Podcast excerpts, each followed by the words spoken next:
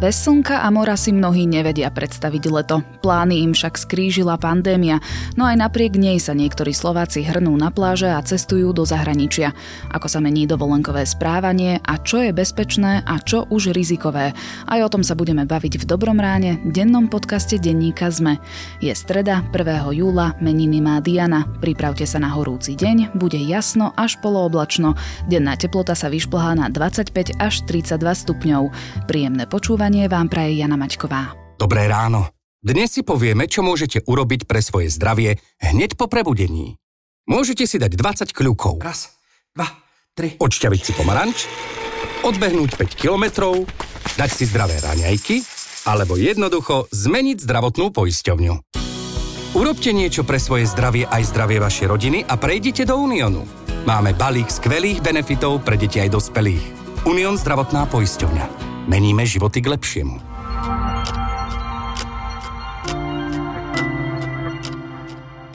Poďme sa pozrieť na krátky prehľad správ.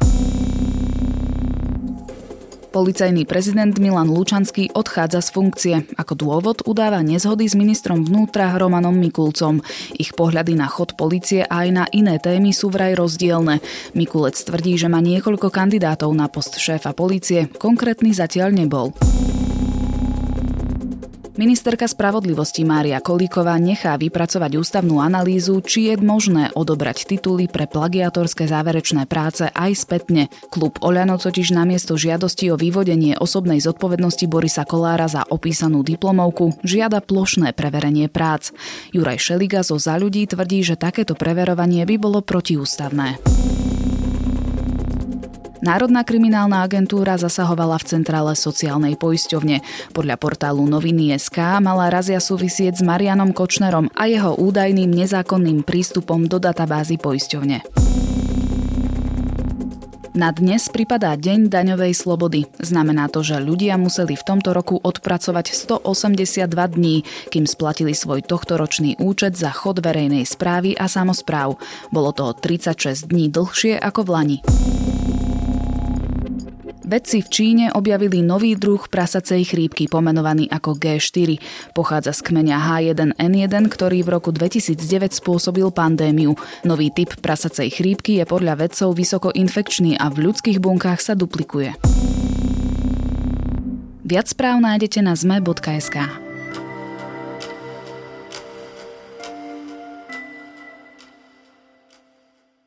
Cestovný ruch je pre pandémiu nového koronavírusu najviac zasiahnuté odvetvie. Krajiny sa preto snažia nalákať turistov na nižšie ceny aj na prázdne ulice obľúbených dovolenkových destinácií.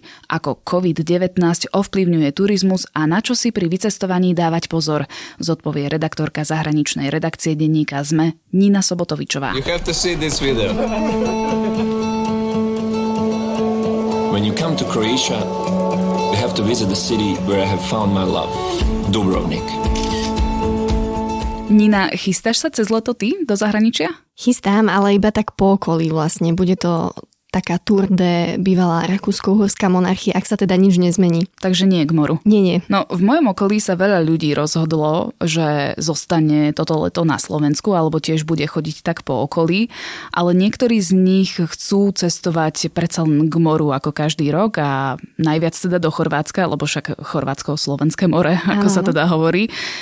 Je ten záujem o pobyt pri mori veľký? Tak Chorvátsko je zjavne stále taká vďačná destinácia aj v čase koronavírusovej krízy a myslím si, že veľmi dobre to ilustruje záujem o lístky na vlakové spoje spoločnosti RegioJet, ktoré vlastne premávajú zo Slovenska aj do Chorvátska Doteraz premávali, myslím si, že dva spoje týždenne a teraz ich vlastne spoločnosť, alebo tri, je to možné, teraz ich spoločnosť posilňuje o ďalšie štyri spoje, čo znamená, že vlastne v lete, v čase tej najväčšej vlastne turistickej sezóny bude vlakové spojenie RegioJetu zo Slovenska do Chorvátska, do Chorvátskej rieky, čo je vlastne na severe Istrie, myslím, tak bude premávať každý deň.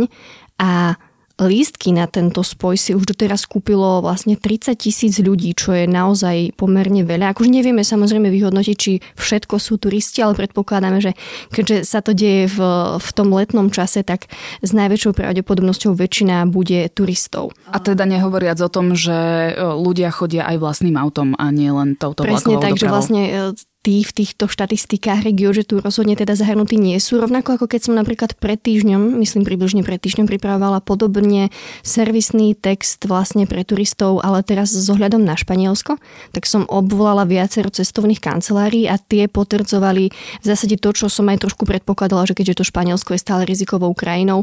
Takže o to Španielsko vlastne záujem nie je Naopak Chorvátsko, že frčí teda veľmi, takže tie zájazdy sa vykupujú, čo znamená, že teda ľudia nemajú záujem iba ísť ako keby súkromne tým vlakom alebo autom, ale aj priamo takto cez cestovnú kanceláriu. Uh-huh. Ale ten záujem tam teda je. Áno, Chorvátsko mimoriadny. Aké opatrenia Chorvátsko v rámci pandémie prijalo? Sú tam nejaké pravidlá pre hotely, pre tých, ktorí ubytovávajú hostí a na druhej strane pre tých, ktorí tam prichádzajú, teda pre návštevníkov, turistov? Úplne na začiatku koronavírusovej krízy Chorvátsko prijalo také opatrenia ako väčšina sveta, také tie štandardné, že zatvorilo hranice dočasne, ale otvorilo možno povedzme, že pomerne skoro 9. mája už bolo možné pricestovať do Chorvátska s tým, že vlastne uplatniť si akúsi výnimku na zákaz prekročenia hraníc a vtedy vlastne krajina formálne požadovala, aby nejakým spôsobom ten turista e, vydokladoval na hraniciach, že jeho návšteva je v hospodárskom záujme Chorvátska. No to znie proste trošku ako také nejaké zaklinadlo, že nevieš, čo si máš pod tým úplne predstaviť, ale v zásade je to úplne jednoduché. Stačilo sa proste preukázať tým, že v tom Chorvátsku máš niekde uh, zabezpečené vopred aj ubytovanie, že ako keby ideš tam e, finančne podporiť tú krajinu, cestovný ruch v krajine. Čiže od 9. mája bolo de facto Chorvátsko otvorené pre väčšinu Európanov, oficiálne 15 júna sa už otvorilo vlastne pre všetkých občanov Európskej únie bez akýchkoľvek takýchto byrokratických formalít a otvorilo sa rovnako aj pre Veľkú Britániu vlastne. Takže od 15. júna je Chorvátsko otvorené. A teda tie pravidlá? Tým, že vlastne maj bol z pohľadu koronavírusu pomerne pokojným mesiacom, tam naozaj tá krivka rastla len veľmi, veľmi pomaly. Myslím si, že za celý mesiac úrady zaznamenali okolo nejakých 160 prípadov. Pričom v júni to už bolo teda opoznanie horšie a ten voľný pohyb na hraniciach spôsobil to, že tých prípadov pribúdali desiatky denne a dnes sme myslím na nejakej 500. Takže áno, Chorvátsky úrad verejného zdravia bol nútený zaviesť sériu opatrení, ktoré sa vzťahujú vlastne aj na tých poskytovateľov ubytovania. A tieto zavedené opatrenia sa zameriavajú skôr na tie prípady, keď u nejakého návštevníka, teda u ubytovaného hostia, dôjde k podozreniu, že sa mohol niekde nakaziť e, koronavírusom, prípadne, že si ho proste už mohol doviezť do tej krajiny a začínajú sa u neho prejavovať symptómy. V takom prípade musí ten majiteľ alebo teda prevádzkovateľ ubytovania zabezpečiť, že v tom jeho zariadení bude vždy aspoň jedna voľná izba na istý počet ďalších izieb. Akože v prípade hotelov je to myslím 10% kapacita, ktorá musí byť vyhradená s tým, že tie izby zostávajú voľné pre prípad, že by niekto vlastne skončil v izolácii a do tejto izby by ho museli umiestniť na ten čas, kým k nemu vlastne dôjde epidemiológ a odoberie mu vzorky. Nie je to akože fixne 10% pri každom ubytovacom zariadení. V tých hoteloch by to malo byť teda trošku prísnejšie, pretože tie majú obyčajne aj vyššiu ubytovaciu kapacitu, takže tam je tá koncentrácia ľudí vyššia.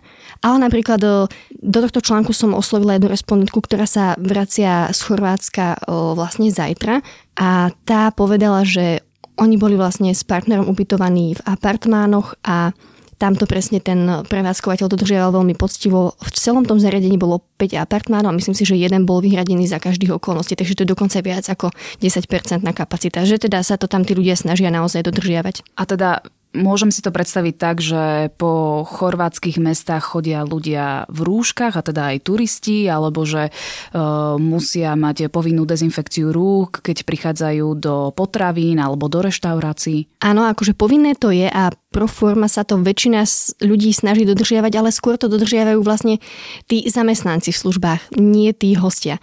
Pretože do textu som oslovila viac ľudí, aby som to ako keby mala tak trošku komplexnejšie. Každý bol dovolenkovať v inej chorvátskej destinácii. Je to od Makarskej cez Splít, Povodice a, a, a podobne. A v zásade títo Slováci dovolenkúci v Chorvátsku skôr upozorňujú na to, že kým čašníci, alebo teda personál v reštauráciách, hoteloch naozaj poctivo nosí tie rúška a každú chvíľu sa dezinfikuje, aby tí hostia videli, že to naozaj berú akože zodpovedne, tak naopak tí hostia sú skôr tí, ktorí sú v dovolenkovom režime, takže až tak poctivo to jednoducho nedodržiavajú. Nie, nie je to zase také, že si predstavme ako, že naozaj vyslovene porušujú tie opatrenia, ale menej dbajú na to, aby mali non-stop nasadené to rúško správnym spôsobom. Povedzme, že ho na tej pláži naozaj nosia proste zvesené pod bradou a a podobne, lebo je teplo na pláž proste s rúškom. Áno, je to taký akože nová normalita, na ktorú si má zjavne veľa ľudí problém zvyknúť, čiže nie všetci to dodržiavajú. A keď sme už na tej pláži, ako to tam vyzerá? Sú tam oddelené lehátka v dvojmetrových odstupoch, dokonca počas marca, apríla boli aj také vizualizácie, že ako by ponovom mohlo vyzerať leto na plážach. Boli tam také plexisklové bunky, kde by mohli byť maximálne dvaja ľudia, alebo teda nejaká rodina sa zgrupovať. Mm. Ako to teda vyzerá v skutočnosti? Tak na tých fotkách, ktoré mi poslali moji respondenti a moje respondentky, žiadne plexisklá teda na plážach neboli, ale je pravda, že napríklad tie ležadlá sú naozaj rozmiestnené spôsobom, aby sa tam dal dodržiavať ten sociálny dištanc, čiže sú naozaj minimálne na tie 2 metre od seba. Personál, ktorý nejakým spôsobom e, sa stará o poriadok na tej pláži, aj naozaj sa snaží dezinfikovať, keďže sa na tých ležadlách proste počas dňa tí ľudia striedajú pomerne často, takže aby boli vlastne čisté podľa možností. Myslím si, že aj v tých reštauráciách je to rozhodené tak, že stoly sú ďalej od seba, prioritizované je to sedenie vonku vlastne na terasách na miesto interiérov. Samozrejme, že akože zvnútra reštiky ťa nikto nevyhodí, ale je aj ten personál ocení viac, keď si sadneš niekde naozaj na tú zahrádku a vieš dodržiavať proste rozostupy. Spomínala si, že ten počet nakazených v Chorvátsku sa za posledné dni zvyšoval a upozorňoval na to aj premiér Igor Matovič takto pred týždňom v Rádiu Express. Ja som možno 3-4 krát za posledné 2-3 týždne povedal, že to Chorvátsko vyzerá bezpečná destinácia. Dnes, včera tam mali 91 či 94 prípadov. Ako dramaticky sa im tam vracia druhá vlna a zrazu z lokality, ktorá vyzerala, že bude bezpečná, sa v priebehu dvoch týždňov stane pre nás nebezpečná krajina. Čiže ono, takto musím byť na to pripravený, že možno niekto si bude plánovať dovolenku, ale zrazu možno bude zákaz do tej krajiny cestovať. Tvrdil, že ak sa bude situácia zhoršovať, môže opäť dôjsť e, k zatváraniu hraníc, po prípade k obnoveniu povinnej štátnej karantény pre tých ľudí, ktorí sa z Chorvátska vracajú. Aká je tam teda situácia? Je to naozaj také vážne? Ja by som ešte nepovedala, že je to vyslovene vážne, lebo zase ten denný nárast e, prípadov nie je nejaký extrémny, sú to desiatky. A ono to trochu kolíše. Napríklad za posledný deň to bolo myslím, že okolo 30. Videla som tam aj nejakú 90 v tomto týždni, ale nie je to zase nič také katastrofálne. To Chorvátsko má naozaj stále akože pomerne nízky počet prípadov na celkový počet obyvateľov. A vzhľadom na to, že teraz je tam vlastne podľa chorvátskeho ministerstva, myslím si, že nejakých 370 tisíc cudzincov aktuálne v krajine, tak to naozaj, že ani, ani ten zvýšený počet prípadov nákazy nie je naozaj taký katastrofický, ale určite je na mieste, keby sa tá situácia ďalej zhoršovala, zvážiť presne to, že či Chorvátsko jednoducho nevyradiť z toho zoznamu bezpečných krajín, ktoré, ktoré vlastne Slovensko nejakým spôsobom im otvorilo hranice a považuje ich za bezpečné, teda že nevyžaduje po návrate z nich e, ani testovanie, ani, ani absolvovanie nejakej karantény alebo seba izolácie. Takže toto je určite hra. Napríklad viem, že aj Slovenci to zvažujú, pretože ako začal ten počet prípadov nákazy v Chorvátsku rásť, tak sa z začalo ozývať presne, že ešte chvíľu to bude rásť a naozaj môžeme akože Chorvátsko vyradiť z toho zoznamu bezpečných krajín. Čiže toto je cesta, ako vyriešiť takúto situáciu, alebo si s ňou teda načas poradiť. Ako si spomínala, Chorvátsko je teda jednou z krajín, ktoré slovenská vláda spolu s tým konzíliom odborníkov e, označili ako bezpečné, niekedy ešte v polovici júna. Ktoré ďalšie štáty sú tie, kde môžu Slováci cestovať bez obmedzení? Tak sú tam všetky susedné štáty, čiže Česko, Poľsko, Maďarsko, Vlastne myslím si, že Ukrajina tam nie je, takže nie všetky susedné, ale všetky susedné štáty, ktoré sú v Európskej únii, tak to môžeme zarancovať. A Tiež sú tam vlastne všetky také tie typicky vyhľadávané letoviská pre Slovákov. Myslím, že je tam Cyprus, je tam Bulharsko, teda Chorvátsko, Malta napríklad. Ale zase ako keby nie je pravidlo, že tie krajiny, ktoré my považujeme za bezpečné, sú ako keby naplno otvorené aj pre nás. Napríklad tu Maltu sme mali na zozname bezpečných krajín pomerne dlho a napriek tomu v Malte ešte platili nejaké obmedzenia pre prichádzajúcich Slovákov a dokonca pre Čechov tam platili ešte o týždeň dlhšie, čiže ono to vlastne ako keby nie je automatika, že krajina, ktorá to zaradí nejaký, nejaké penzum krajín k bezpečným, tak to penzum krajín rovnako považuje ju za bezpečnú. A zase v prípade Španielska je to naopak oni nás tam pustia v podstate bez problémov, nebudú od nás vyžadovať ani predloženie negatívneho testu, ani aby sme sa tam nejakým spôsobom izolovali po príchode do krajiny. Naopak, ale keď sa z toho Španielska na Slovensko vrátime, tak budeme musieť jednak predložiť test a jednak budeme musieť sa vlastne izolovať nejakým spôsobom, aspoň teda v domácom prostredí. Ale ako vlastne na tých hraniciach zistia, že ja som prišla zo Španielska, ak napríklad doletím do Viedne? Ja ako v princípe môžem povedať, že bola som len tu v Rakúsku, vo Viedni. Uh-huh. Akože čisto hypoteticky to asi môžeš povedať, že si sa rozhodla prejsť švechatom a nakúpiť tam akože v duty free, ale myslím si, že vedia to eventuálne dohľadať. Akože možno ťa požiadajú o predloženie nejaký, lebo vlastne na letisko môžeš vstúpiť bez letenia letenkou, ak sa ne, nemýlim, respektíve do duty free, inak ako čo by si robila na letisku, keby si tam nešla aspoň teda nakupovať. Takže podľa nejakej letenky alebo inej cestovateľskej proste anamnézy, neviem, či to vieš úplne oklamať, ani by som to asi neskúšala. To určite nie, neradíme to ani našim poslucháčom. V každom prípade globálny turizmus sa môže tento rok znížiť až o 70% a ohroziť 110 miliónov pracovných miest. To je teda vyjadrenie Svetovej organizácie turizmu. Môže byť toto leto naozaj fatálne pre ekonomiky najmä južných a primorských štátov? Toto je možno skôr otázka na niekoho, kto má lepší ten ekonomický background v týchto otázkach. Ale napríklad áno, veď e, všetky tie južanské štáty, ktoré naozaj do veľkej miery závisia na turizme, tak tie budú mať vážnejší problém. Veď napríklad akože v Španielsku si myslím, že zodpovedajú príjmy z cestovného ruchu až za 12% hrubého domáceho produktu, čo je naozaj že nezanedbateľný objem peňazí tým pádom a keď naozaj tak veľa peňazí z toho rozpočtu potom zrazu vypadne, tak je celkom problém potom to nejakým spôsobom zalátať tú dieru. A vlastne možno aj preto sa tá španielská vláda naozaj, že zo všetkých síl snaží prilákať turistov, nasadzuje na to známe tváre pretekára Fernanda Alonza alebo teda tenistu Rafaela Nadala, pretože im naozaj nie je všetko jedno, im ide oveľa, takže hej, akože budú cítiť veľmi znateľne ten výpadok, ale ono je to zase od krajiny k Ukrajine, lebo v každej je nejaký iný percentuálny ten podiel vlastne, kde ako zodpoveda ten cestovný ruch za HDP, čiže ťažko to predikovať takto. Čo by si ty konkrétne odporúčala ľuďom? Zostať na Slovensku alebo ísť do zahraničia po prípade k moru a na čo si dávať pozor pri vycestovaní? Tak neviem, či by som úplne ja mala dávať nejaké odporúčanie, keďže aj ja tiež plánujem vycestovať kúsok za hranice, ale minimálne Slovenský úrad verejného zdravotníctva odporúča aspoň zvážiť nevyhnutnosť toho cestovania. A ono, akože sa povedzme si, no dovolenka nie je nevyhnutné cestovanie, ale ten človek potom, akože čím sme si prešli posledné mesiace, asi potrebujeme nejaký reset, ale keď už chceme oddych a keď už sa chceme, ja neviem, napríklad vyvaliť niekde na pláži alebo jednoducho spoznávať mesto, v ktorom sme doteraz neboli, tak určite aby sme to robili so zreteľom na to, že tá pandémia tu jednoducho stále je.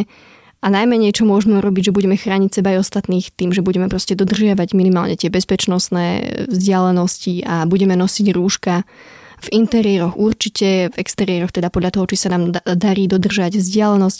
Takže naozaj nezabúdať na tie odporúčania hygienikov, ktoré myslím si, že platia proste možno v malých obmenách, ale v každej krajine. Čiže byť zodpovedný, ohľaduplný proste jeden k druhému a nebrať všetko na ľahkú váhu s tým, že á, veď už je teplo a už sme na dovolenke, tak nastaviť automaticky aj mozog na taký menej zodpovedný dovolenkový režim, lebo to sa proste akože môže vypomstiť. A už to vidíme takmer vo všetkých krajinách, že tam nejaký ten mierny nárast e, prípadov nákazy môžeme pozorovať a sami akože si za to budeme môcť, keď sa to vymkne spod kontroly opäť. O cestovaní v čase pandémie som sa rozprávala s Ninou Sobotovičovou. You have to come to Croatia. Croatia.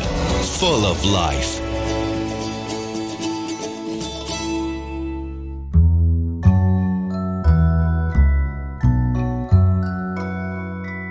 Aké je to byť pristahovalcom v západnej Európe a doplácať na hriechy svojich predkov si vie predstaviť asi málo kto.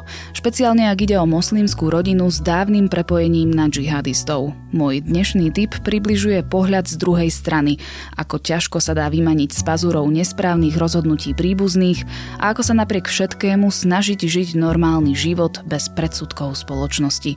To všetko nájdete v knihe Teplo domova od Kamily Šamzí. A sme v závere. Počúvali ste Dobré ráno, denný podcast denníka sme, tentokrát s Janou Maťkovou. Do počutia zajtra.